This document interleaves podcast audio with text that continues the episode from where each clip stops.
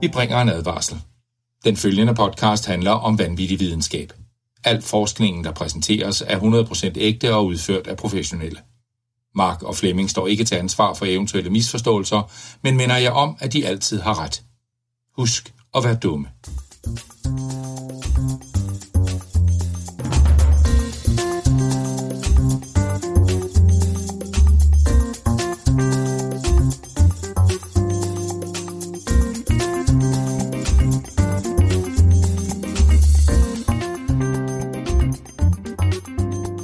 Alle sammen, og hjerteligt velkommen til Videnskabeligt Udfordret. Din bro til vanvittig videnskab. Jeg har været spærret inde i 500 år. Mark Lyng. Og jeg er jeres langsigtede genetiske drifter, Nikolaj. Og jeg har slet ikke tålmodighed til det her, Flemming. Oj, oj, jeg tror, jeg, jeg, tror, jeg fangede den. Jeg, jeg troede lige, det var, fordi du ikke gad at lave en titel, Flemming. Nej. nej, nej, nej, nej, nej. Oha, oha, Så længe jeg bare ikke tager, så Hvorfor? længe jeg bare ikke tager Flemmings titel igen. Ja, det går ikke. Never Flemming, forget. øh, kan du ikke lige prøve at fortælle, hvad det, du ikke har tålmodighed til? Ja, jo, men så... Dagens tema, det er jo øh, eksperimenter, der har været varet rigtig lang tid. Det er rigtig lang tid. Og øh, I ved bare, hvad I skal skrive om, eller tale om lige med det samme. Og, og så, så skal jeg ligesom finde ud af, hvad jeg skal tale om. Og Ja. så finder jeg ud af noget. Og der, jeg synes, de eksperimenter, jeg finder, der har taget lang tid. Hold kæft, hvor er de kedelige. Prøv at høre. Ting, det, ting, de skal være lige nu. Ellers skider jeg ikke. Lige nu. Tålmodighed er for tabere. Hvem vil have 100 kroner i morgen, hvis man kan få 5 kroner i dag? Jeg spørger bare. Men du kan jo du kan næsten ikke få noget for en femmer i dag. Det er det. Det er ikke det der pointen. Nej. Prøv at høre, det skal jeg nu. Ellers skider vi ikke. Så jeg har lavet, jeg har endt med at lave en top 3 liste, for jeg laver altid toplister, når du er med, Nikolaj. Okay. Top 3 dårligste lange eksperimenter. Top 3 dårligste, dårligste lange eksperimenter. Ja, Dårlige som i videnskabeligt dårlige, eller dårlige, fordi de er kedelige? Og de bliver bare kortere og kortere. Wow, hvordan kan det være en top 3, hvis de er dårlige? Der er, der er virkelig meget. Det, der er mange niveauer her. altså, du, jeg tror ikke, du skal forstå det. det. Det tror jeg simpelthen ikke. Altså, det er uden for pædagogisk rækkevidde, det der. Jeg skal bare give Flemming, jeg skal bare give Flemming lov til at komme Ja, ind med lige sine præcis. Lige frustrationer. præcis. Ja, Ja. alright. Oh, Nikolaj, kan, kan, kan, du måske få os lidt tilbage på sporet efter Det kan, det her? du, Måske, det kan du tro. Er det ikke som om, at vi har det okay med lange eksperimenter? Jo, jo, altså prøv at. Det er nok nogle af de vigtigste eksperimenter, vil jeg mene. Altså, fordi Ja, ja, ja. Blandt andet det, jeg skal snakke om i dag i hvert fald. Jeg, jeg synes, det er okay. Selv, selv øh, den person, der startede det forsøg, som jeg skal starte af, han synes også, det var rimelig træls de første 10 år. Men nu er på hans ældre år, der, der synes jeg faktisk, at det er faktisk rimelig cool egentlig, alligevel. Det er fedt. Det er fedt at have et eksperiment, man synes er rimelig træls de første 10 år. Altså, er det ligesom et ægteskab, Jamen, eller hvad? ja, måske er der sådan lidt Stockholm-syndrom, du ved. Men de bare, de bare bliver tvunget Jeg til kommer- at elske det. Jeg kom bare til at tænke på ham der for Guinness rekordbog, der har rekorden for at have malet en basketball flest gange. altså, det er sådan... Efter de første 200 gange, der er han bare sådan... Hvor, hvorfor fuck gør jeg egentlig det her? Altså, burde jeg ikke bare stoppe? Men der er han bare, han nåede, han, til sidst han nået så langt, ikke, at han bare, er jeg nødt til at fortsætte? Jeg har bare nødt til at gøre det hver eneste dag, så der ikke er nogen, der indhenter mig. Altså, Så er der jo der ikke handler mig. det, var så, det er sådan, nu har, jeg, nu har jeg spildt så mange timer af mit liv, jeg bliver nødt til at fortsætte med at spille timerne, ellers har jeg, ikke, ellers har jeg spildt dem på ingenting. Hvorfor det? Ja, det er rigtigt, det er rigtigt, jeg forstår det. Jeg, forstår, jeg, jeg fangede den lige. Hvor er det? det er fandme en åndssvag ting at ville. Hold kæft, mand. Så Nik- Nikolaj, hvad er det, hvad er det, øhm, hvad er det for et eksperiment, du skal snakke om? Jeg skal snakke om det forsøg, der hedder E. coli Long-Term Evolution Experiment. Det lyder jo næsten som rigtig forskning. Jamen, altså, det er det også. Og jeg får lov til, og jeg får lov til at snakke om øh, ja, en af mine store øh, for, eller kærligheder, er mikrobiologi. Jo. Så det er altid fedt. Det er, det er fandme, det er fandme smukt. Og til allersidst, så skal vi slutte af med, jeg tror nemlig, at jeg har været dygtig, og så fundet øh, det længste eksperiment overhovedet. Nå, Det aller, aller, aller længste eksperiment. Potenti- potentielt ikke- længste. Big Bang. Ah, ja, okay. Okay. Potentielt længste. Fair nok. De har allerede navngivet den, ligesom, så det er det længste. Og det synes jeg måske er det vigtigste. Hvis man kan gøre det på forhånd, så har man vundet. Er det, Jeg skal Nå. nemlig øh, jeg skal tale om 500 års eksperimentet. Og det siger jo rigtig meget om, hvad det eksperiment det handler om. Det er simpelthen, hvad de har valgt at kalde det. Det hedder 500 års eksperimentet. Fordi det er ikke vigtigt, hvad det handler om. Det er vigtigt, hvor lang tid det tager. Det siger det ikke sådan lidt clickbait Hvad gør de om 500 år, så hvis den kun lige når til 499, og de så har fundet ud af, nej, nah, det går nok nu. Er, er det Så sådan, stopper- en, er det sådan en det. Kickstarter? Ja, en Ja, Kickstarter, så ja. står det bare. Det var ærgerligt. Det er sådan en Kickstarter. Vil du gerne være med i verdens længste eksperiment? Vi starter i næste uge. Oh god. Ja. Vi lover, at vi fortsætter i 500 år, hvis du betaler. Hvis, hvis bare, hvis bare videnskab var ligesom Steam Greenlight, hvor bare det værste shit bare kunne komme op, hvis det bare blev lidt, fik lidt funding. Så øh, 500 års eksperimentet er et, øh, også et mikrobiologi-eksperiment, øh, som først lige er gået i gang, og potentielt set bliver verdens længste eksperiment. Men mindre der er nogen, der laver et 501 års eksperiment, inden det er færdigt. Flemming, det må være, øh, være din tur til at fortælle os, hvad er top 3 dårligste, længste eksperimenter i hele verden nogensinde? Så top 3 dårligste lange eksperimenter. De bliver kortere og kortere. Fordi et dårligt langt eksperiment, det må være et kort eksperiment. Så det, det, det er kriteriet for, hvilken rækkefølge de kommer i. Ah, okay. Ej, men jeg er virkelig sådan, jeg har siddet og kigget på alle mulige studier, og hvor, hvor sådan folk er, det er sådan de mest kedelige ting. Og hvad sker der, hvis vi putter kalk i, kalk ud på jorden, øh, det er siden 1800-tallet, så, øh, så bliver det mere kalkholdigt. Den var jeg lige ved at tage med. Ja. Den synes jeg, det er super interessant. Så kan man se, om planter de ligesom øh, udvikler sig til at kunne klare øh, den samme mark i mange, mange år. Ah, men det var for... Og så var der en, og så er der sådan noget, så er nogen, der sagde, egentlig, teknisk set, så er domesticeringen af landbrugsdyr, det er faktisk bare et langt eksperiment, der har kørt siden øh, for 10.000 år siden, da vi fangede den første høne. Og jeg vil lige være tage den med, fordi så går jeg få lov til at snakke om høns. Så tænker jeg, nej. så nu får I listen herover og dem, jeg, dem, der irriterede mig allermest. det er fedt, ja, det jeg vild med. Så den første. Nummer 3. På top 3. Hvad sker der, hvis man ikke slår græsset i 138 år? Hvad? det, det, det, det der... Prøv at. Ja, det var en doven hæver, der har haft den. Totalt. Der, der, er, der er nogle forskere, der har haft noget jord. Og så i 1883, de har, de har forsket landbrug på det, øh, så i 1883, så besluttede de sig bare for, at de, pff, de gad sgu ikke rigtig at høste, øh, høste mere på, det, på den der mark der. Så de, øh, de lå det bare gro. Og så kaldte de det et eksperiment. Og så er der nogen, der har overtaget, og de er jo så nødt til at fortsætte. Og det har man så gjort i 138 år nu. Så hvad, hvad, sker, hvad sker der, når man ikke passer en mark i 138 år, folkens? Der kommer træer.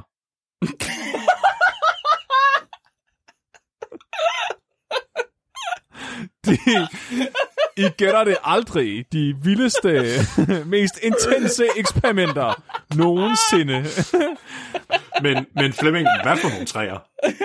Åh, det kan jeg ikke, det kan jeg ikke huske.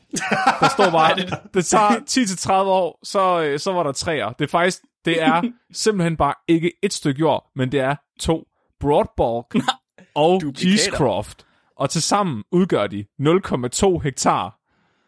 A.k.a. en indkørsel. På mange træer.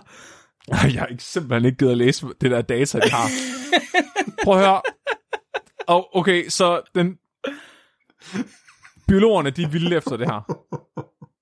De elsker det. Der er blevet taget sammenlagt på det her. Fuck, jeg ved ikke, hvordan det kan lade sig gøre. Altså, nu er jeg, fra, nu er jeg bunderøv, ikke? Så 0,2 hektar, det er altså ikke særlig meget. Alligevel har man taget 300.000 jordprøver og plantevævsprøver. det er sådan, de der 0,2 hektar, det må bare være et stort krater. Det skulle er bare sige, de biologer, de har bare der kommer og fjerner den. et Eppendorf-frø ad gangen. De har jo bare fjernet hele grunden, og så bare puttet den tilbage igen, når de var færdige. jeg, jeg, jeg ved ikke, må man godt putte det tilbage? Hvordan, hvordan kan det være, at den person, der havde sværest ved at finde noget til det her afsnit her, har de bedste, de bedste eksperimenter med? Nummer to. Asfaltdråbe-eksperimentet. Åh oh, ja. 94 år har det stået på, det her eksperiment. Og det er nok det mest 94 berømte. år. Det mest berømte af de her eksperimenter. Og det er også nok det allermest kedelige nogensinde. Fordi det er virkelig sådan, det er virkelig det, er virkelig det der basketball, jeg maler min basketballfænomen. Med nogen, der sådan har brugt alt for lang tid på det her, til at de kan give op nu. Og jo mere længere ind de kommer, jo værre bliver det.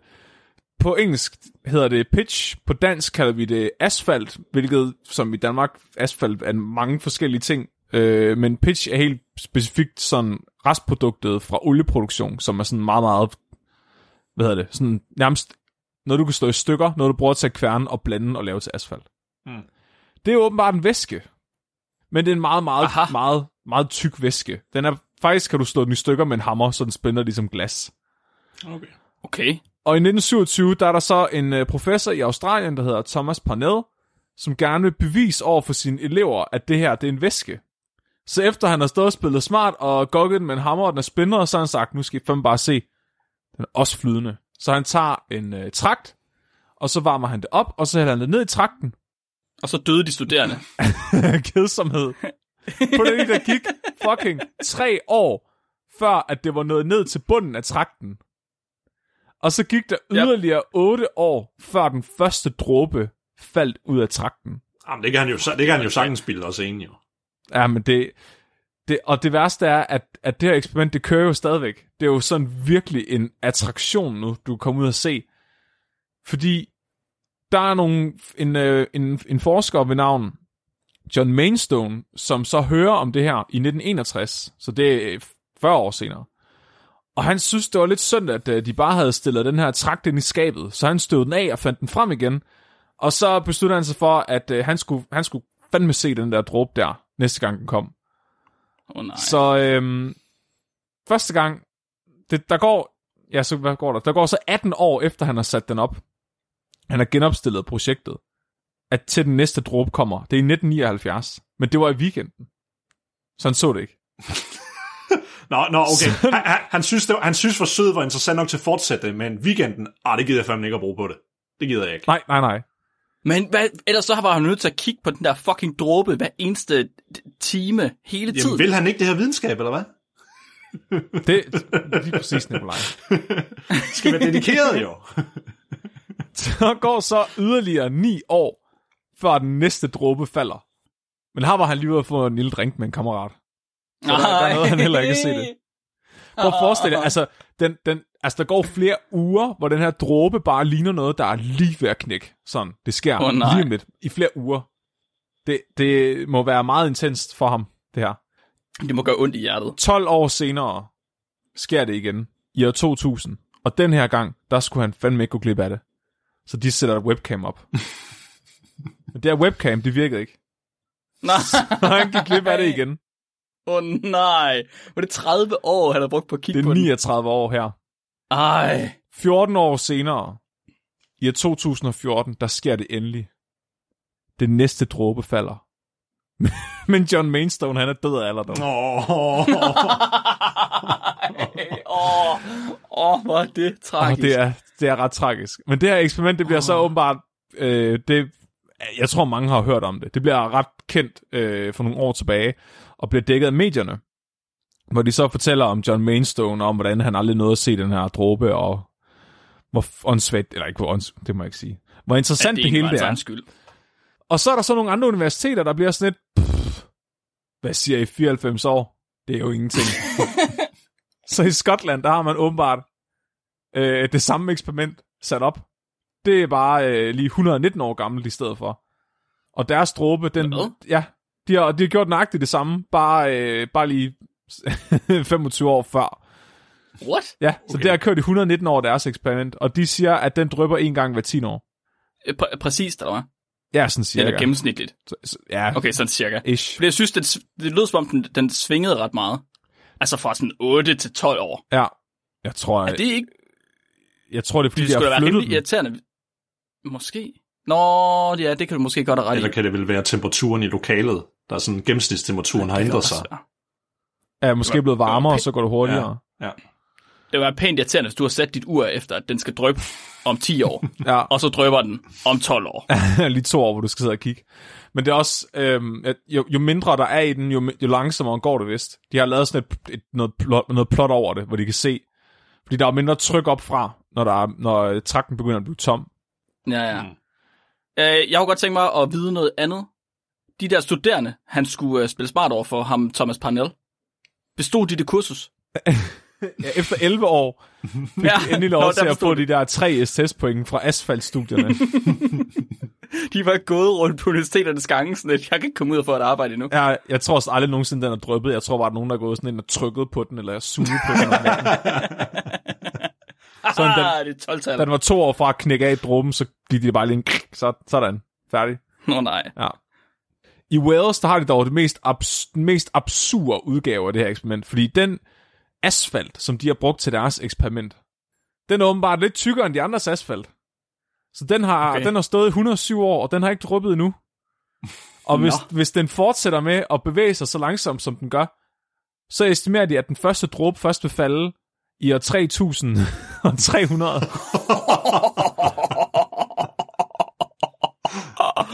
Wow. Så ja, Hvordan kan det næsten stadig være en væske? det er et godt spørgsmål. Altså, jeg vil... Er det ikke sådan lidt... Ja. meget tyk, tyk væske. Altså, jeg, jeg bliver sådan lidt bange for at stå stille på fortorvet nu, eller på vejen. Ja, Hvis jeg synker i, præcis. altså... om tusind år. Jamen, hvis du nu holder, for, hvis du holder rødt for rødt i 11 år, ikke? så er det ikke sikkert, du kan køre igen. Nej, hvis du holder for rødt i 11 år. Ja, så synker bilen lige. Nej, det... det er fandme mærkeligt. Det er virkelig mærkeligt. Ja, det er lidt underligt. Og der, Det må jo næsten... Okay, nu lyder jeg garanteret rigtig dum, fordi det er garanteret noget, man kan gå ud og se ud på vejen, men så må man næsten kunne se det på veje, at, at asfalten ligesom synker ned efterhånden. Men det kommer vel an på, fordi som Flemming sagde, at nu kalder han det asfalt, men det tekniske term er jo ikke det asfalt, som der er ude på vejen, tror jeg ikke, det er det samme, som de bruger der. Og fordi der er, fordi der er sten Ja, i asfalt. ja, ja, der, det er er blandet sammen. med nogle andre ting. Ja. ja, ja. Så det er det pitch i stedet Ja. for, Ja, det er ren som ikke har noget asfalt armering i. ekstrakt. Asfaltekstrakt, det er sjælen. Asfaltens sjæl. Essensen af asfalt. Essen, asfalt essens. Asfalt Ja. er sådan noget, man kan putte i sin drink, hvis man er vestjysk. Nej, jeg skulle til at sige asfalt essens, det er sgu da bare gammel dansk. Sort svin. Strorum. Ja. Det er sjovt, fordi øh, ham, øh, Baron Kelvin, som Kelvin-skalaen, øh, temperaturskalaen er opkaldt efter, Hey, hey, det er ikke baron, det er lord. Lord. Lord Kelvin. Ja, ja, ja, ja, du. Lord Kelvin. Ja. Jamen, alle kan jo være Lord, altså. ja. Nå, Og lyng, det er bare en ukrudtsplant. Ja, okay. Baron Ukrudt. Han, han havde også øh, rimelig sygt crush på asfalt tilbage i 1800-tallet, og han har han sat nogle eksperimenter op, som stadigvæk står også, øh, som har stået siden 1800-tallet. Hvor han prøvede What? at smide nogle små patroner ned i noget øh, asfalt, og så smed han nogle korkpropper ned i bunden, og så kunne han se, at øh, det de byttede plads efter alt for lang tid. Okay. Stop. Og så lavede han også en, et vandfald med asfalt, som øh, stadigvæk løber. Og det ser, øh, det ser sådan her ud i dag, så det er måske ikke øh, så meget til podcast, men måske mere til dem, der lige sidder og kigger med nu. Men han, han lavede simpelthen sådan en trappe, der var lidt skrå, og så lagde han noget asfalt op i toppen, og så er det bare løbet nedad, lige så stille og roligt. Og det ligner, det ligner noget fra en gyserfilm. Hmm. Og det løber stadigvæk. Det, det synes jeg er lidt fucked, at, at det har været... Det, Ja. hvor er det mærkeligt, at det løber. Jeg forstår slet ikke, det er en væske. Det er så underligt. Jeg tror, heller, jeg tror bare, det er en konspiration. Det tror jeg også. Er, er I klar til nummer 1? Top 3 dårligste lange eksperimenter. I gætter aldrig nummer 1. det er et øh, kogalskabseksperiment, der forløb over 11 år. Og øh, kogalskab er også kendt som bovine spongiform encephalopathy. Og sådan udtales det. Okay. Det er en prionsygdom, som øh, inficerer køers hjerner og æder basically deres hjerner og laver dem om til sådan nogle svampe fulde af huller. Og det er fucking træls. De øh, gakker totalt ud, de her køer, og så dør de. Det tager 4-5 år, før sygdommen kommer i udbrud, og der kan faktisk også gå lang tid før de her køer, de, øh, de dør af det, øh, hvis man ikke lige hjælper dem på vej. og og øhm, sygdommen den opstod tilbage i 1970'erne, og man mener faktisk, at grunden til, at de fik den her øh, sygdom, Det kan, det kan være, at du måske kan gætte det, Nikolaj, nu når jeg fortæller, at det er en prionsygdom. Mm. Hvordan tror du så, køerne har fået sygdommen? Ved at æde andre køer. Ja, lige præcis. Fordi prioner, det er, øhm, det er fucked up proteiner. Kan man sige det? Ja. Fra, Ja. ja. fra andre dyr, og, og hvis du så æder dem, så fucker de også dine proteiner op. Det, og det, det, er lidt- lidt, det, det er lidt ligesom, når ens forældre så siger det der med, at du skal sørge for, at du har nogle gode venner, når du vokser op. Fordi hvis du har nogle rigtige lortevenner, der er ude i kriminalitet, så bliver du også kriminel højst sandsynligt. Det er lidt det samme med prioner. det er det samme med proteiner er. Ja. Din, øh, din protein, ja. Så det er tit kannibaler for øh, tit prionsygdomme, hvis de ikke øh, tilbereder deres kød ordentligt. Der er simpelthen bare nogle englænder, der beslutter sig for, at det der kofoder, det er sgu da alt for dyrt. De øh, spiser græs og alt muligt. Hvor fanden skal jeg få fat det henne? Så de, vi tager bare nogle af de gamle syge køer, og så blender vi dem. Og Knoglerne, men, dem- altså, jeg, kan- jeg kan godt forstå logikken i det, fordi jeg har den holdning, Flemming, at når du spiser kød, ikke, det er jo teknisk ja. set også grønt. Fordi en ko, den, en ko, den går ud på marken, og den spiser kun græs, og det græs, det bliver til kød, og det må vel så være koncentreret grønt, jo. Så du mener bare, at at fodre en ko med en anden ko, er faktisk bare en måde at give den virkelig, virkelig, virkelig meget græs på én gang? Ja, ja, det er allerede koncentreret, så den skal ikke bruge lige så meget. Jamen det, jeg vil sige, filosofisk set, så har du nok ret. Ja, Det er det græs, antiloperne spiser, Simba. og så får, Nå. Sim, og så får Simba en svampehjerne, når han spiser. Prioninfektion. Især det er løvernes konge nu med kogalskab. Åh, oh, nej. Det, der så sker, det er, at i 1995, der begynder kogalskab lige at sige, øh, øh, hvad, med, hvad med menneskegalskab? Det kan man selvfølgelig ikke kalde det, som man, man kalder det Creutzfeldt-Jacob disease. Men det er, det er menneskegalskab, fordi så hoppede kogalskab skulle lige over på mennesker. Og øh, der er nogle 100 mennesker efterhånden, der er døde af det her. Øh, Okay. Det kommer en gang imellem, men man er heldigvis ret hurtig til lige at få dem inden, inden de øh, smitter os andre. Øh, sygdomsforløbet for mennesker med det her, det er, øh, det er rimelig træls. Du gakker ud, så går der 13 måneder, så er du død. Færdig. Ja. Det er der ikke rigtig nogen, der har lyst til, at det skal sprede sig. Så øh, året efter, at man opdager, at det her sker, der beslutter man sig så for at lade være med at fodre køer med andre køer. Det lyder som en Så, god idé. så 26 år efter, man finder ud af, at kogalskab er en ting, så stopper man lige med at, at, at tvinge køerne til at hinanden. Oh, det er mærkeligt. Det er så sindssygt. Til gengæld bliver man også sygt paranoid, fordi øh, hvad nu, hvis der er andre dyr, der har den her sygdom, og giver den til mennesker ud over køerne? Så en af de ting, man øh, kigger meget på i England, hvor sygdommen er opstået, det er får, fordi der er her mange får i England. Så det her eksperiment nummer 3 kommer ind i billedet. Det er et eksperiment, der løber over 11 år, hvor man finder ud af, om får smitter mennesker med kogalskab. Nej, hvad? Så i, fra 1990 til 1992, der begynder man bare at samle forhjerner ind. Big time. What? Ja. Motherfucking big time. Flere tusind forhjerner. Altså prøv at, jeg ved ikke, om jeg har mødt et får, men de bruger dem alligevel ikke til noget. Og så fryser de bare ned, Ja. ja. Nej, det er rigtigt. Altså, hvor store er de? Hva? Det er vel bare kilo eller sådan noget. jeg ved det ikke. Det, Jeg det mener er i hvert kun, fald... de, er, er kun, de er kun sådan, at du kun lige kan have dem i hånden nærmest, eller sådan noget, vist. Er de så store? Jeg tænkte sådan en valnød eller sådan Nej, noget. nej, nej, jeg tror, de er større end det. Ja, det tror jeg. peanut. Ah, en baseball. det ved jeg sgu jeg ikke kigget. Øhm, Hvorfor er det ikke det? det ved jeg ikke. Er det ikke dig, der har et forkranje? Jo, det er rigtigt. Nej, det har jeg faktisk Nå. ikke. Det burde jeg have. Så de samler De forhjerner samler ind. forhjerner ind. Og de samler rigtig mange forhjerner ind. Flere tusind. Så blender de dem, og sprøjter dem ind i mus. Og så kigger de. De her mus begynder de at opføre sig galt. For de kogalskab. Og det gjorde de fandme. Det viste sig, at de her mus, oh. De fik kogalskab. det er jo godt. Så efter 11 år, hvor man har revet hjerner ud af får, sprøjtet ind i mus, og set, hvad der er sket. Altså, tusindvis af har ladt livet. Tusindvis af mus har ladt livet. Hundredvis af forskere har arbejdet på det her i 11 år. Så er man klar til at udgive sin data i Science. Nu skal hele verden vide, at får giver folk kogalskab. Og man begynder at lægge planer for at nakke alle får i hele England. Hvad, seriøst? Yes. Jeg skal sige, det er lidt topical med at nakke øh, en hel bestanddel af, af dyr, er det ikke? Ja, oh, Det er lidt, det, jeg tænkte, det var sådan lidt nutidigt, ligesom med Ja. mængden, ikke? så, øh, men det var, øh, det var imod grundloven, så det kunne man jo selvfølgelig ikke. Nej. Så de er klar til at udgive deres resultater i Science, og den er faktisk kommet igennem peer review, og de er lige ved at skubbe den ud. Men lige inden den kommer ud, så siger de, åh, oh, prøv lige at vente lidt. det var, øh, det var faktisk ikke forhjerner alligevel. vi, vi, havde byttet, vi havde byttet rundt på de der labels nede i fryseren. Vi kom sgu til at give dem kohjerner. Hvordan, helvede kan man komme til det? Jeg ved det ikke. Det er fedt. Jeg har det så meget bedre med mig selv, fordi jeg, altså sådan noget kunne jeg godt lave i laboratoriet. Men alligevel over 11 år. Altså have en hel forskningsgruppe i 11 år, med flere tusindvis af prøver og tusindvis af forsøgsdyr, og så lige, du ved, komme til at bytte rundt på prøverne i så stor skala, det er fandme sindssygt. Åh, oh, der er en bachelorstuderende, der har det rigtig, rigtig skidt efter det. Men det er også bare, men jeg kender det godt lidt, fordi de der, de der Ebbendorf man har prøverne i, de er fucking små. Og jeg, jeg, jeg gider fandme ikke sidde og skrive, øh, det er forhjerne nummer 3 fra det foråret, der hedder John, og så putte det ned i fryseren. Og så gør det 100 gange. Altså prøv at, første gang du har sprit på fingrene, og du rører ved røret, så står der ikke noget på det mere. Så jeg skriver bare sidde 1, 2, 3, 4, og så skriver jeg min bog. Hvad er nummer 1, 2, 3, 4? Og så hver gang jeg starter forfra, så starter jeg fra en igen, og så...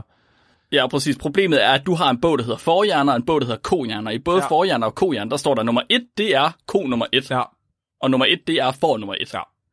Det er jo problematisk, når man rækker ned i fryseren, så er der to etter lige pludselig. Og så nogle gange kommer man til at sprit ud af alle sine prøver, og så er alle tusind væk, og så står man sådan lidt, du ved, prøver at tegne det op igen. Så nej. huske. Eller, man, har, gl- eller man, man, en eller anden dag, så var man måske lidt dårlig, man gad ikke rigtig skrive på rørene, og så taber man måske den kasse, hvor rørene de er i, og så ligger rørene ud over det hele, og så ved man ikke, hvad der har været. Det har jeg aldrig Nej, prøvet. nej. Man kunne, man kunne jo også bare printe et label ud og putte på, i stedet for at skrive med plus. Kraftet med moderne. Fy for helvede. Jeg smed bare alle rørene ud og startede forfra. Jeg, jeg, gætter, jeg gætter mig bare lidt frem, tror jeg.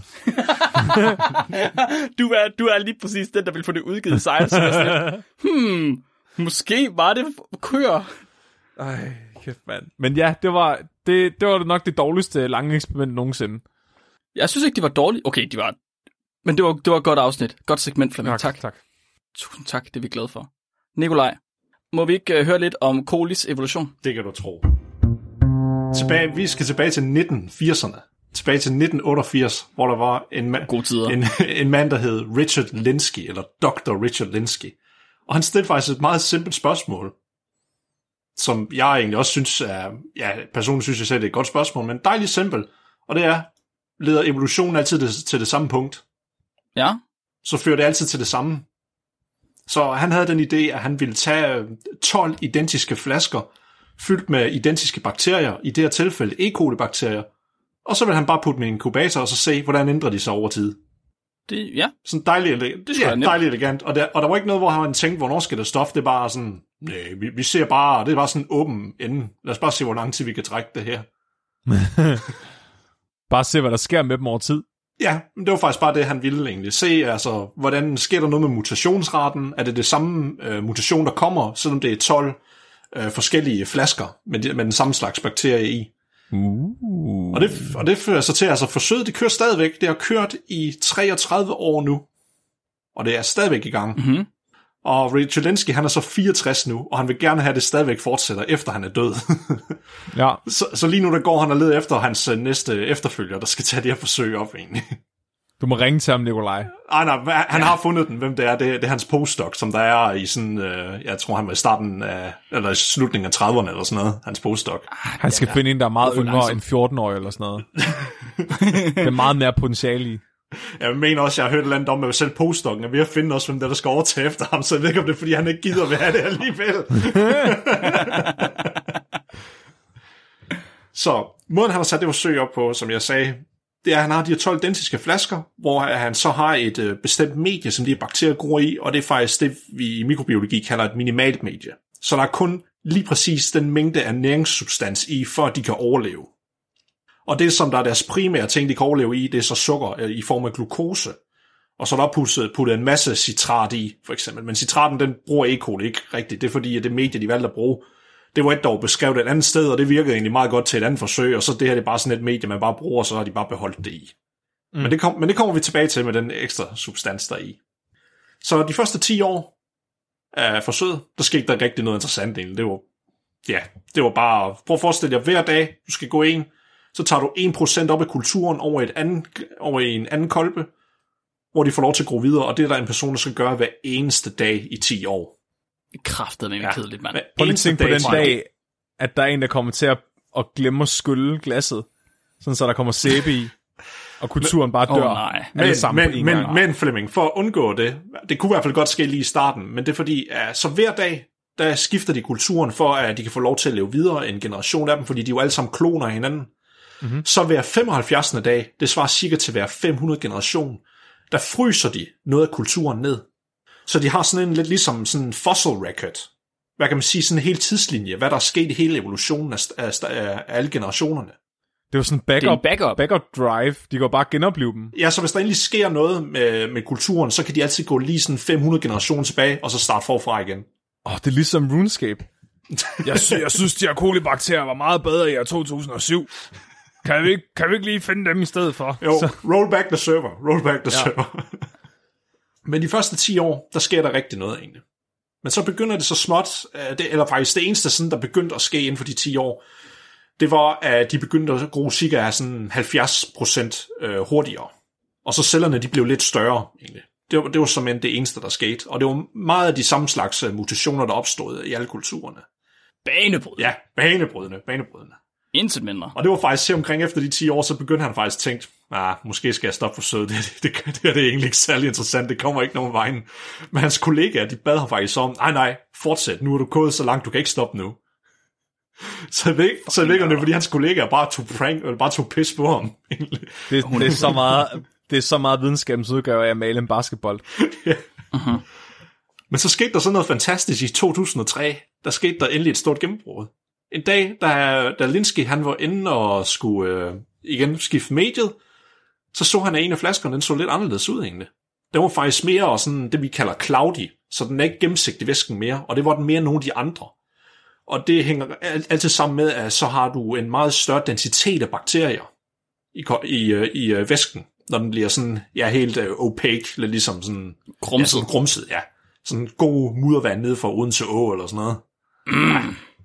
Og det var lidt mærkeligt, fordi det var kun en af flaskerne, der var det. Så det tyder på, at der er mange flere bakterier i den. Eller de har groet meget hurtigere. De har da bare snottet i den. Det kan også være. Kontaminering. Lige præcis, Flemming. Fordi det var, det var det første, han tænkte, det var, der skulle da bare en af, en af de studerende eller noget, der har kontamineret den. Vi rykker det bare ud og tilbage igen. Men så viste det sig faktisk, at der var sket en ændring. Og det sjove er, at det var først til på den anden side af 2000, at han rent faktisk kunne, be- så, så forsøget det havde kørt så lang tid, at nu kunne han rent faktisk begynde at bruge moderne teknologi inden for molekylærbiologi til at finde ud af, hvad der var sket genetisk med bakterierne. Mm-hmm. Og, det, og det er det, hvor man segmenterer genomer. Det brugte man ikke så meget hen i 80'erne. Det var virkelig, det var ikke særlig godt, og det var virkelig dyrt. Så nu kunne han faktisk begynde at bruge det til at finde ud af, hvad der var sket med kulturen. Og så fandt han fandme ud af, at de, de var lidt ligeglade med glukose. Fuck da det. Nu levede de bare citrat. Sådan Det er smart. mikrobiologiudgaven af sådan paleo diet.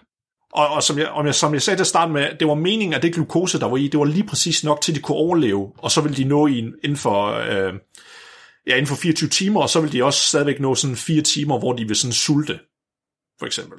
Og citraten, det var der bare noget, der var i, i mediet. Det var ikke noget, de sådan skulle bruge som sådan egentlig. Og der var cirka sådan, Ja, og der var cirka sådan 11 gange mere citrat, end der var glukose. Og så, de, og så havde de udviklet sig til, at de så øh, for, forbrugte øh, citratet i stedet for glukosen. Men det var kun den ene af kolberne, hvor bakterien det udvikler sig. Ja, det var kun den ene af dem, at der blev til det her. Og det var, og det var så cirka efter 30.000 øh, generationer. 30.000 generationer, det æder pik med mange. Og det kører stadig nu. Det kører stadigvæk nu. Er, har nogle af de andre kolber, har de udviklet sig? Jamen, det, det, det er så det. Uh, det kommer vi til, fordi det, det, der var så interessant med citraten, fordi normalt, der kan E. coli, de kan, de kan godt leve af citrat, men de kan kun gøre det, hvis der ikke er oxygen til stede. Men det, var, det der var så imponerende, det var, at det gen, der, no- der sørger for at slukke for det, det bliver, det bliver selvfølgelig kun tændt, når der ikke er oxygen til stede.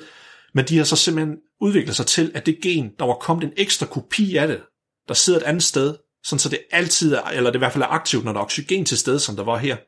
Mm. Og, der, og man tænker jo sådan, ah, det er sikkert kun én mutation, der har ført til, det er sket. Og så derfor, som du nævner, Mark, så gik man tilbage til de andre kolber, fordi han havde jo alle de her frysestok, så var det tid til at backtrack. Aha, hvornår opstod den her mutation jo? Var det ved 10.000 generationer, 500 generationer, hvornår den opstod? Og så begyndte han simpelthen at gå tilbage backtrack, og i de andre kolber, der kunne de ikke replikere det. Det var kun den ene her. Men til gengæld fandt de ud af, at det var faktisk ved omkring øh, generation 21.000, så 9.000 generationer før, at den her mutation var begyndt at opstå. Og det viser sig så, at det faktisk har været sådan fem, ja, jeg kan ikke huske, om det var, jeg var sikkert sådan 10 andre mutationer, der skulle bygge op, indtil den her den blev til noget. Så det er sådan en kumulativ effekt af, muta- af andre mutationer, der ikke har nogen betydning overhovedet for den. Så det har rent faktisk været et rigtigt evolutionseksperiment. Så det, var kun, altså det er kun uh, helheden af mutationerne, der har givet en effekt, men ikke dem for sig selv egentlig. Så, lidt, li- så faktisk tættere på, hvad man i virkeligheden regner med at se i evolution ude i naturen egentlig. Det er jo mega vanvittigt. Så i mit laboratorium nu, der øh, min vejleder, han er sindssygt kendt inden for evolutionsmikrobiologi, hedder det. Og de øh, prøver at udvikle bakterier over på en kort tidsskala. Det vil sige, de laver måske, hvad ved jeg, 200 generationer. Ja. I stedet for dine 30.000 generationer. Mm. Og selv der er det muligt for dem at se ændringer i genomet, men det er enkelte mutationer. Ja. Right? Som du også siger, det er sådan, okay, så er der bare en enkelt base, der ændrer sig, så kan det lige pludselig noget sejt. Og så Ja. tænker man, åh, det er en ny superkraft. Men selv, altså, det mener de, det er evolution, og så snart det er mindre end det, så er det ikke evolution. Men det er jo, ikke, det, er jo det, de, det, vi laver, det er jo på ingen måde evolution i forhold til de kolier der. Og, og, Det er jo og, og det, sindssygt. der er sjovt, egentlig, man, man vil tro, at det, som vi kalder fitnessniveauet, altså hvor, hvor godt uh, trives de i kulturen, og hvor hurtigt vokser de, den steg jo der i de første 10 år af forsøget, egentlig, indtil de nåede omkring 20.000 generationer, så begyndte den faktisk Mhm. mm-hmm. at falde igen egentlig. Ja. Nå, Ja. okay. Det, og, og, men det, som der så var karakteristisk for alle, øh, eller undskyld ikke for alle, for seks ud af halvdelen af de her kulturflasker, der havde de øh, defekt i deres DNA-reparationsmekanismer. Så det vil så sige, at hvis der de får en mutation, eller der opstår fejl, når DNA'et det skal replikere sig selv, så er der større chance for mutationer. Så de fik en større mutationsrate, så de kunne speed sådan evolutionen op på den måde egentlig også. What? Ja. Er det rigtigt? Så det gør de bare naturligt, når de er et sted, hvor de er stresset. Så ser det ud som om, at så, ja, så fuck det, så skal vi bare have flere mutationer. Nej, hvor Det blev jo ikke mærkeligt. selekteret fra. Det, det, ja, det var favor- favorabelt i det miljø. Så de går efter at blive mutanter? Åbenbart. Wow, så det er bare X-Men City.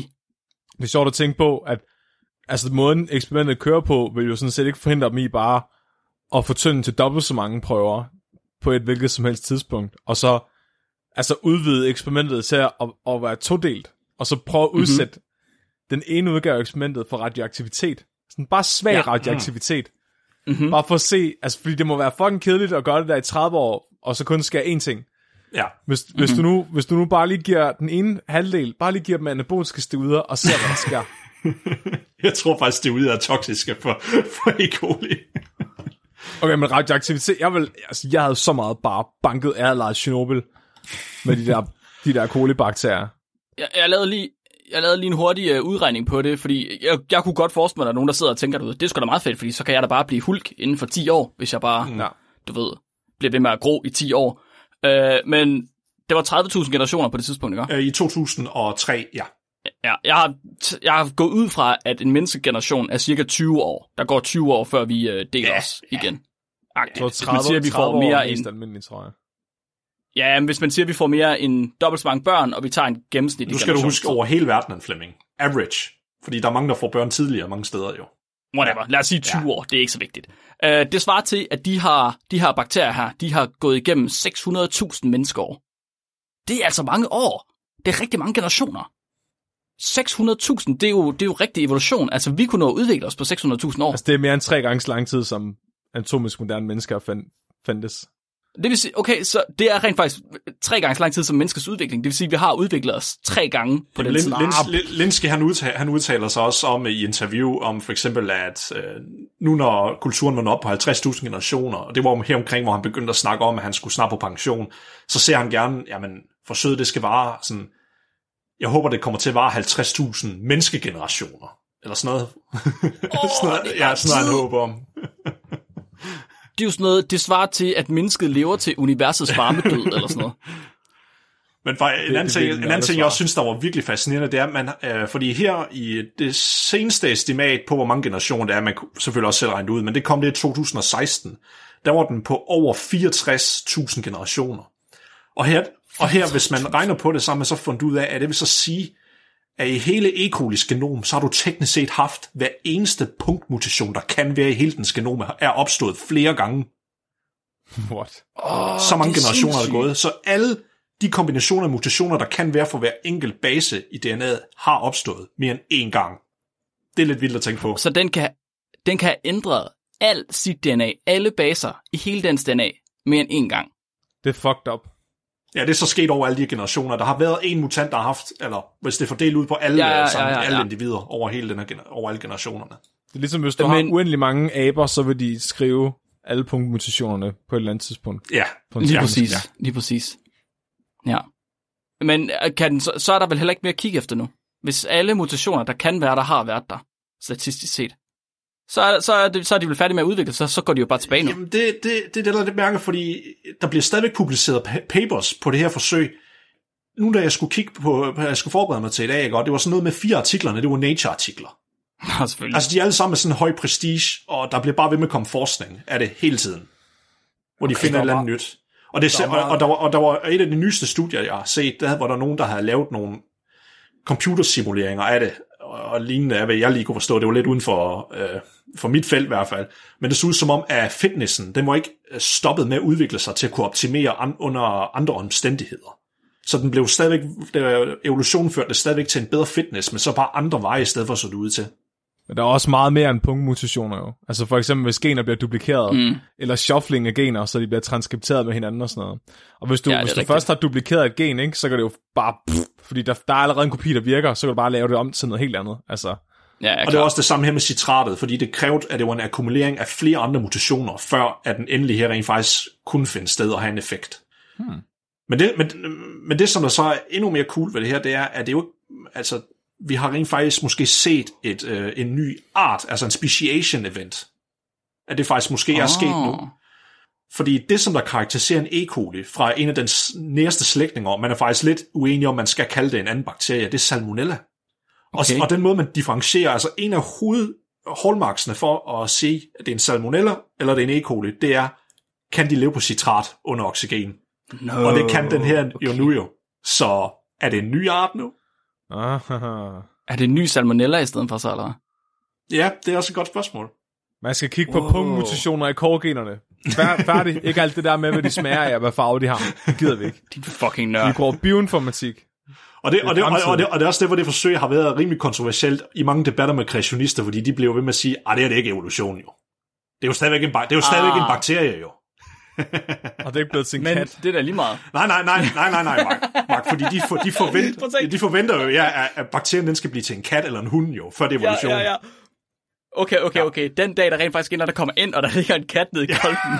Kan vi ikke tage Så et siger jeg op, og så siger jeg op. katte? Nå, Hvad siger du, vi skal bare have et akvarie, vi fylder med katte, og så bare Ja. ja. lade dem lave indavl i, i 30 år. Altså bare smide alt det dåsetun, og alt det kattelegetøj og kattegræs ned, vi har lyst til, og så ser vi, om der kommer en, en, øh, en mops op på et tidspunkt. Det er rigtig evolution. Det er helt sikkert rigtig evolution. Det er mega sejt. En sidste ting, jeg lige kom til at tænke på, det er, har han ikke modbevist den hypotese, han øh, stillede til at starte med? Han spurgte, om evolution altid fører til det samme.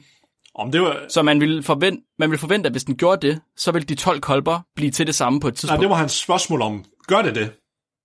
Ja, præcis. Ja, Ja, og, det, det, var, det var i hvert fald hans første idé. Han har, det er sådan, han har sådan formaliseret det senere hen i et andet paper, hvor der sådan er tre punkter, som han rent faktisk sat sig ud for. Det ved jeg ikke, om okay. det er noget, han har sådan tænkt bagefter, du ved, efter de første 10 år eller et eller andet. Han har bare været sådan, gøder, der sker, hvis jeg bare lige lader den her overnatskultur køre. Fordi han var også interesseret i at så se øh, for eksempel bestemte mutationsrater, for eksempel. Og, og så okay. Okay. allelfrekvenser, for eksempel. Det vil så, ja, øh, hvordan skal jeg lige forklare det? Øh, tekniske ting. Ja.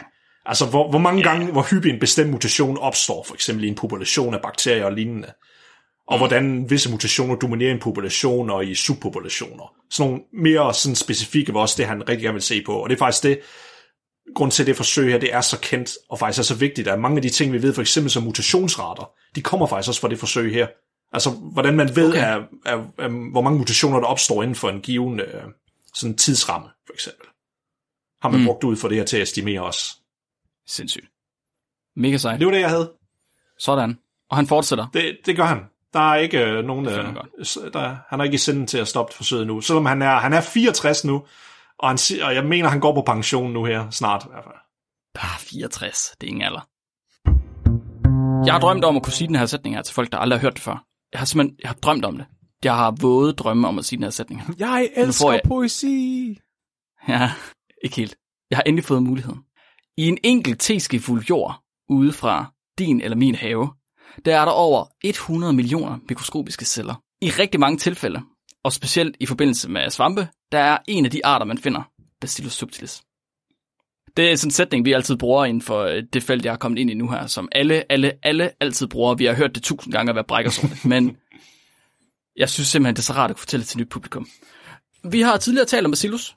Vi har gjort det i vores allerførste afsnit som videnskabeligt udfordret. Dengang der talte vi ikke om øh, den søde, og harmløse og samtidig gavnlige Bacillus subtilis. Vi talte om dens knap så rare fætter, som man kalder Bacillus anthracis. Eller som vi også kender den, vildbrand. Milbrand og subtilis, de har det til fælles, at de faktisk stort set aldrig er i live, når vi finder dem, når vi samler dem ind. Altså, de er heller ikke døde, de er bare ikke, de er ikke i det, man vil kalde for et levende stadie. De sover rigtig godt. De sover sindssygt godt, lige præcis. De sover bedre, end jeg gør, når jeg, jeg har drukket fire kasser øl. Fordi bakterier som Bacillus, de kan gå i dvale, de kan blive til sporer, ikke helt ligesom svampespore, men noget ligesom Det det. gør du altså, det gør du Øh, altså så- også, Mark.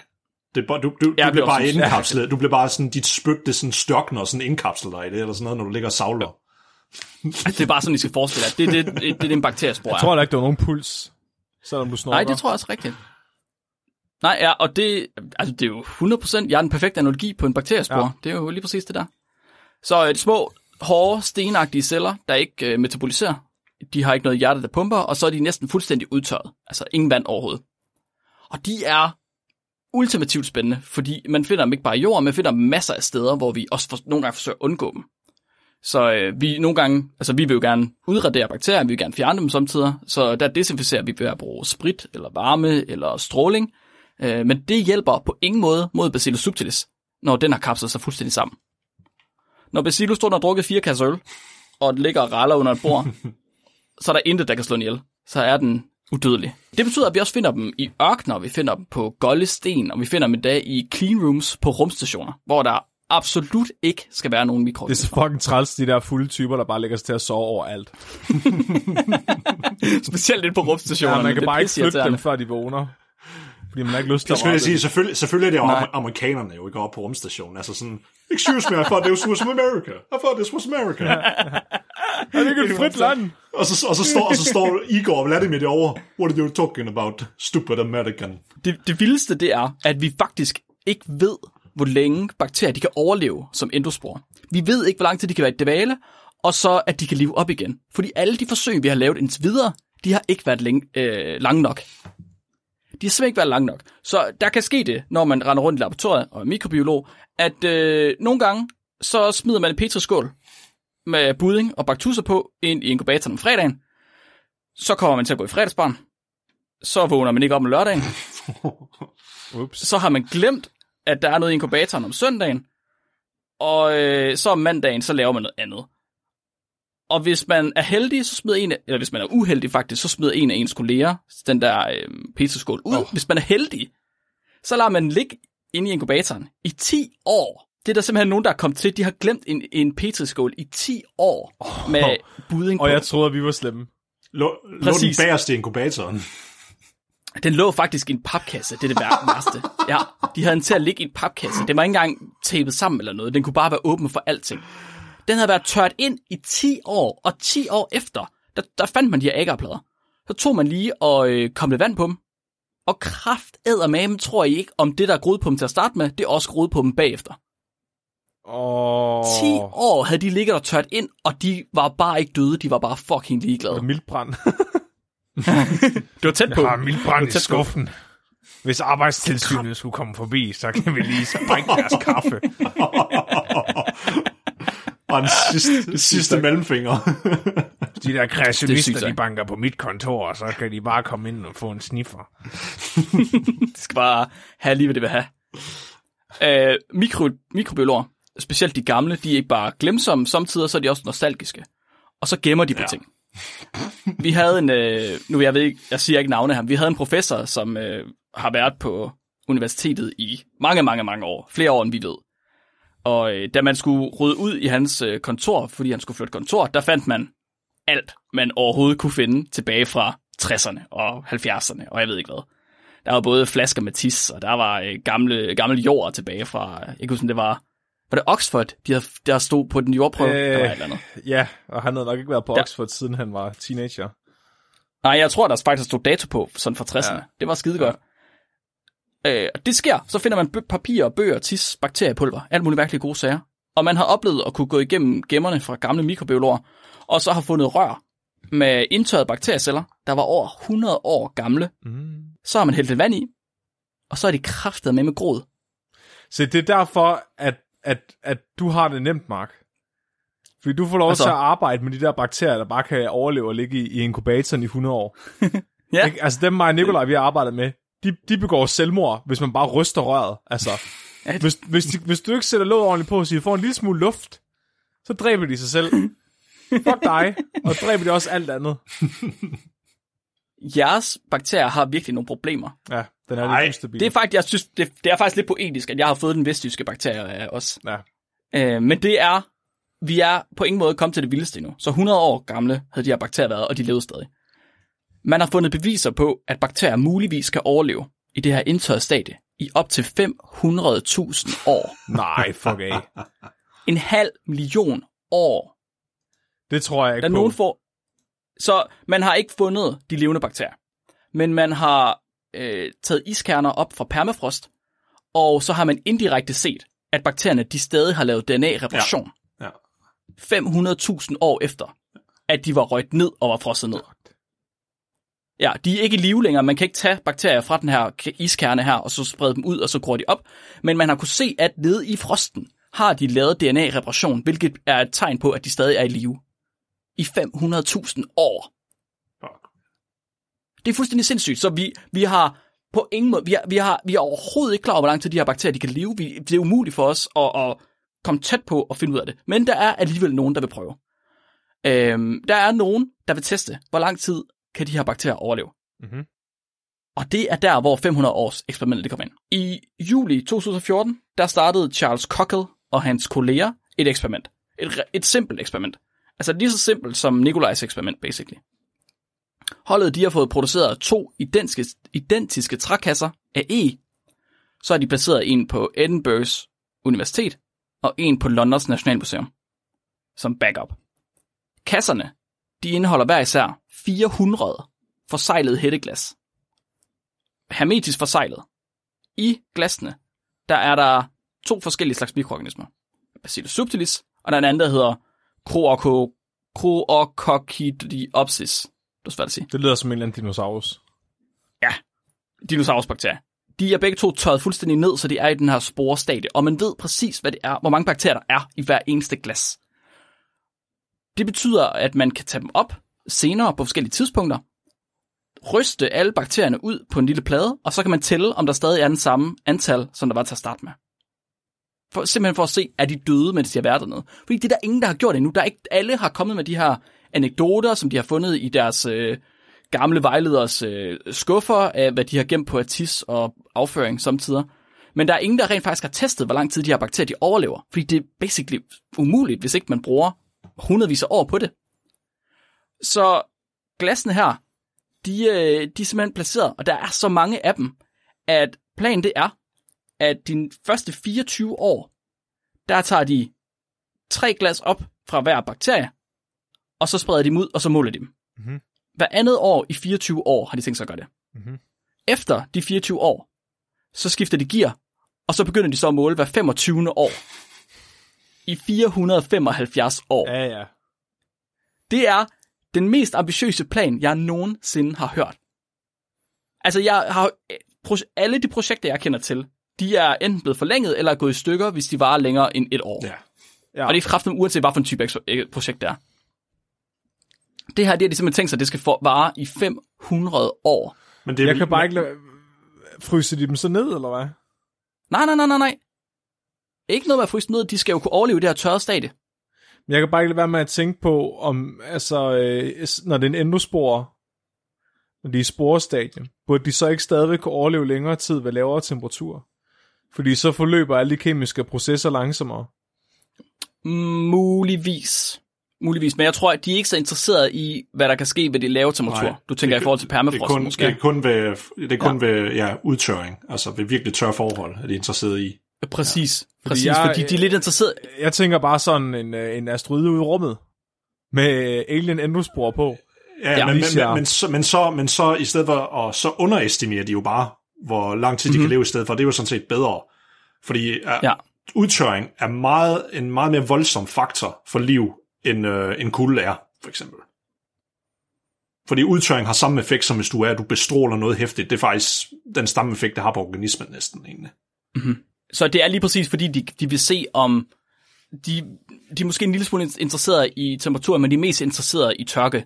De er interesseret i at se, om, man, om det giver mening, om man overhovedet kan finde endosporer steder som Mars eller andre planeter, hvor der ikke er noget vand, altså hvor alting er fuldstændig udtørret. Det er lidt det, de er interesseret i. Om det, man kan finde noget, der ligesom er levende. Ja. Ja. Så øhm, den sidste prøve, den skal måles den 30. juni 2514. Der er sat en dato. Altså, det, det, oh, ja. det, det er så nemt at stille det forsøg op, fordi den person, der stiller det op, han skal alligevel ikke gøre noget ved det. Det er en anden, det er en anden, det er en anden Præcis. persons problem. Det, Præcis, men Og han får aldrig Men æren, når det er de færdigt. jeg synes stadig ikke er de liv. har forsøgt at... det er de ikke. 500 år. Ja. De, de har forsøgt at, at planlægge efter det. Så altså, målingerne er jo simple. Det er jo ikke noget problem at lave de her Nej. målinger. Du skal ødelægge glasset, og så skal du sprede de her bakterier ud på det her medie, som de har en Og opskrift. så tæl, og så tæl altså, hvor mange kolonier er der. og så ja. tælle dem. Det gør du dagen efter eller to dage efter. Godt. Det er jo nemt. Øh, og spørgsmålet, det er jo også lige så simpelt. Kan de overleve de her 500 år? Simpelt spørgsmål. Det kan være, jo du svarer på, når der er gået 500 år. Men det kraft, æd og pik med lang tid.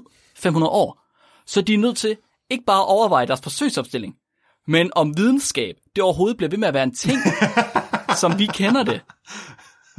Og du tænker, Så at da lige- Donald Trump blev præsident, så blev jeg lidt nervøse. Så han bliver det middelalder Lige igen. præcis. Ja. Det er uden pis. Det er uden pis. De har allerede haft deres første hurdle, fordi øh, hvad skete der? De, de kommer fra, øh, fra Storbritannien. Deres samarbejdspartnere, de er i Tyskland og i USA.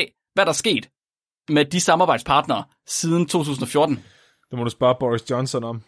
Ja, det må jeg spørge Boris Johnson om. Lige præcis, de har allerede problemer med, at de ikke kunne komme i kontakt med deres samarbejdspartnere. Øh, De ikke kunne sende ting ud til deres samarbejdspartnere. Ik- ikke uden på snor stoppede det og i, 13, i tre uger og sendte dem en bøde. Præcis. Lige præcis. Altså, så bare Brexit har været en, en allerede fucking hvad, fire, fem år efter, at de startede eksperimentet, og de forventer, at det skal køre i 500 år. ja. De er jo ikke engang sikre på, om deres instruktioner kan læses. Så de bliver nødt til at lave et andet forskningsprojekt ved siden af, der, foruds, der forudsiger fremtiden. Sådan så de kan planlægge Ja. det her forsøg. Så de kan finde ud af, hvornår kommer 3. verdenskrig. Fordi så går det ikke, at forsøget går i gang der jo. Jeg, jeg havde lige præcis, jeg havde også skrevet næste verdenskrig ned, fordi hvis der kommer en verdenskrig, så, og der er nogen, der ser et eksperiment, så er de sådan lidt, enten så smadrer de ja. det, ligesom at øh, nazisterne, de brændte alle mulige kunst af, eller også så er, de- er de bare ligeglade. Altså, ja, så tænker, de, så, mister så de tænker regeringen jo bare, hvorfor bruger vi penge på det? Vi skal lave nogle flere våben. Præcis. Præcis. Præcis. Det er fuldstændig sindssygt. Men også, så en anden ting, de har tænkt over, de har lagt øh, i kassen her, der har de en lille, lille stofpose, hvor de har lagt instruktioner ned i. Instruktionerne, de står skrevet på et USB-pen. Det havde de skrevet i deres øh, artikel, som de har udgivet i 2014, og så kom de i tanke om på efter. Fuck, USB-pinden. Det er der sgu da ikke nogen, der bruger om 500 år, mand. Hvis de vil gøre, hvis de vil gøre sig selv en tjeneste, ikke? så hugger de det ned i sten. Og så start, Det selv skrevet. men så starter de en religion omkring det. Ja. Nej, det skal være Altså, det er guldplader. meget- fordi det så skal være for det første- guldplader. Ja, ja, ja, altså præcis guldplader. De, vi går totalt mormon på det her. Dum, så starter dum, vi en dum, religion dum. omkring det her forsøg, og så sørger man for at udvælge en, en, en eller anden pave eller sådan noget, der skal have æren af at lave eksperimentet hvert 25 år. Men vi risikerer jo, at der ikke er noget videnskab tilbage, når det er, de har gjort det så. Nå, de følger jo bare blindt instruktionerne. Og så kommer Men kan de stadig læse instruktionerne? Prøv at tænke- og henter dataene. Prøv at tænke på, hvor mange forskellige måder folk de tolker Bibelen på nu. Hvad hvis Bibelen det er i virkeligheden bare et sæt instruktioner til, hvordan du gør forskellige ting? Det er bare virkelig det længste eksperiment. Og folk de bare ikke kunne finde ud af at læse den fucking USB-pen, som det var skrevet på. Det var, Jesus bare de var den har- original af de der YouTube-prankere der. Perhaps. Jeg skulle, sige, De har bare... jeg skulle sige, hvad nu hvis religion bare er et eksperiment for rumvæsenet, til at se, hvordan mennesker de misfortolker. Prøv at høre, nu får jeg dem til at tro på, at øh, jorden den er øh, beboet af spøgelser fra andre rumvæsener. Det kommer Altså, fandme ikke til at de jo- virke, Henning. Det tror jeg ikke på. Åh, nu skal du bare se. nu skal du bare se. Nu skal du bare se. Og ja, man, du har fået, du har fået Tom Cruise og John Travolta. Hvad sker der? Det er fuldstændig sindssygt. Øhm, Så, om ikke andet, så, øhm, så blev de første resultater de blev udgivet i år 2018 med tal fra to målinger. Fra 2016 og fra 2018. Great. Så, Og så med en, et nulpunkt i 2014. så, så kan man, lige, man kan lige præcis tegne en lille linje igennem det datasæt. Det var, jeg skal love for, at det var, det var resultaterne. De er, de er slående, de er hæsblæsende, det er, det er vanvittigt det her. Kunne I forestille, hvad tror I resultaterne de er? Ikke en skid. Alle, det, alle bakterierne var døde, Flemming. Ah, Nej, det var det ikke. Det havde det var været, et godt forsøg. Så hvis der er en eller været ærgerligt. den der bachelorstuderende, der får ansvaret for det, der bare ikke gider, han, han går bare lige ned og koger dem en gang eller et eller andet. Ja, præcis. Åh, de døde. Men det dør de ikke af. Flemming. Det dør de ikke af. Ja, tre år, det var, hvad de kunne klare. De dør ikke af at koge, Flemming. Åh, oh, fuck. Det er det, der er ideen med dem. Spytteren, jeg ved det ikke. Der var selvfølgelig ikke, der var selvfølgelig ikke nogen forskel nu. Altså overhovedet ikke. Så øh, sporene, de kan i hvert fald overleve fire år, hvilket er heldigt. Det siger teorien også. Øh, så må tiden jo vise, om de kan klare 496 mere. Vi får det i hvert fald ikke at vide. Så øhm, det var dagens afsnit, og dagens lange, lange, lange eksperimenter. Det blev faktisk lidt mere teknisk, end jeg havde forventet, tror jeg. Men det var måske, fordi vi kom ind på mikrobiologi. Jamen, det, det, det er vi nogle værre nørder, når det kommer til det der mikrobiologi der. Jeg elsker det. Jeg elsker det, det er dejligt. Inden vi nu runder helt af, så har jeg et øh, lytterspørgsmål til jer, de her. Dum, dum, dum, dum, dum. Ja. Ikke fra mormonerne. Nå, øv. Nej, det er fra Lukas Sandkilde i stedet for. Øh, Lukas han har skrevet ind, og så spørger han. Hallo ikke? Åler. Åler. Hvordan boller de? Åler. Åler. Åler. Åler. Hvad er åler? En Ål. ål. Nå, Jamen er det ikke ål i bare... flertal. Ved du hvad? Det er lidt sjovt, fordi Stine, hun skrev faktisk ind med, jeg tror hun skrev det ind som en dyrefakt her for nyligt. Øhm, fordi man ved ikke, hvordan åler de passer. Man ved det ikke. Man ved det ikke, man har aldrig, man har for nyligt, så vidt jeg kunne forstå, så, og, eller huske, hvad der er Stine, hun skrev sendt ind, man for nyligt observeret, at åler de gik sammen i en form for paringsritual, men man har aldrig nogensinde observeret åler parre sig. Okay, det er virkelig mærkeligt. Aldrig nogensinde har man observeret åler parre sig. Gør de ikke bare ligesom andre fisk, altså så lægger hunden æggene ud, og så han, han får lov til at ejakulere over æggene, er det det? Bum, done. Jeg tror ikke, man ved det. Jeg tror ikke, man er sikker. Mm. Har, lægger åler, lægger åler, nu ser jeg også åler, lægger ål æg. I don't know. Det kunne være, at jeg skulle vise det der, inden jeg gik i gang. Øh, Og der står godt nok, at øh, ål, de lægger æg. Hver hundål lægger op til halvanden million Ja. Man ved ikke meget om åls naturlige gydeadfærd. Men det formodes, at store mængder ål mødes, og at alle gyder på samme tid. Ja, altså, så, nu så, spørger okay, okay, så, så, er det, er, så, er, så er det det... os, der er eksperterne, eller er det Google, folk vil spørge? Jamen, det er også rigtigt. Flemming, kom med, Nu hva, hvordan boller store åler? hjerner.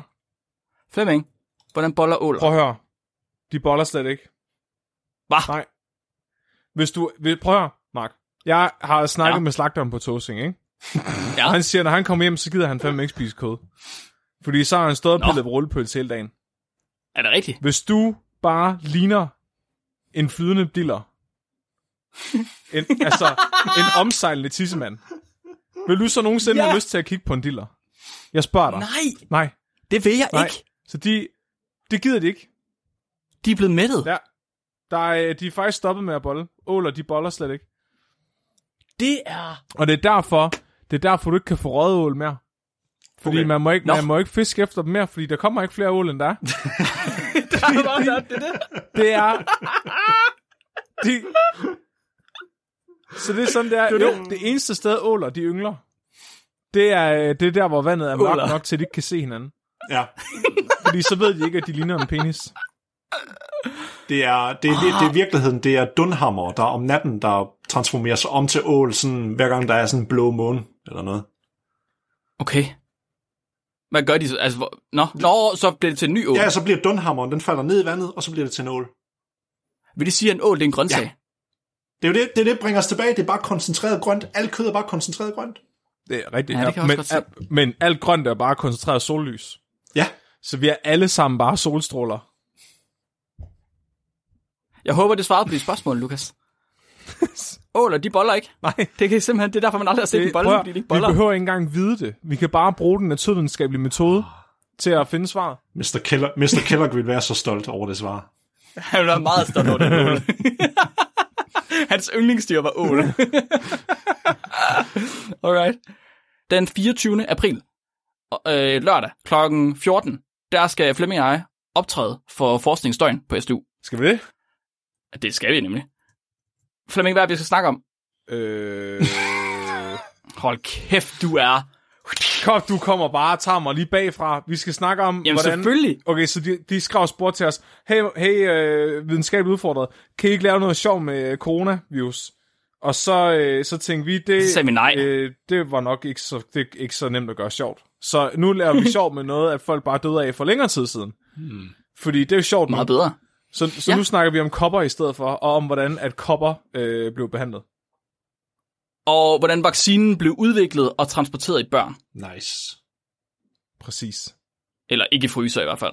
Yes. Den 24. april kl. 14. Man kan læse mere på øh, bit.ly-vufd. Øhm, jamen, øhm, næste uges afsnit, d- der skal vi... Øh, måske, jeg ved ikke, om det, man kan kalde det et lille meme-afsnit.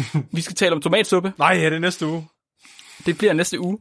øh, det var Flemming, der synes, det var en god idé. Der var, der har åbenbart været sådan en, en, en ting med, at, at vi snakker om tomatsuppe. Jeg ved ikke helt, hvor det kommer fra. Prøv at høre, men, øh, tomatsuppe, andet- det er ikke mad. Vi Nå. kan lige, og vi, det finder vi ud af næste gang. Du, en gang for alle, så skal vi afgøre, at tomatsuppe er ikke mad. Videnskaben holder med mig. Færdig. Nå, fuck dig. Jamen, så, prøv, så skal jeg finde ud af, at tomatsuppe er Du mad. kan ikke koge suppe på, på vand. Altså. Flemming, Flemming, Det er faktisk Fle- den Flemming, eneste mad, Flemming, du må godt lige stige ned for den der sæbeboks der. Du snakker meget højt. Kan du ikke lige være lidt stille?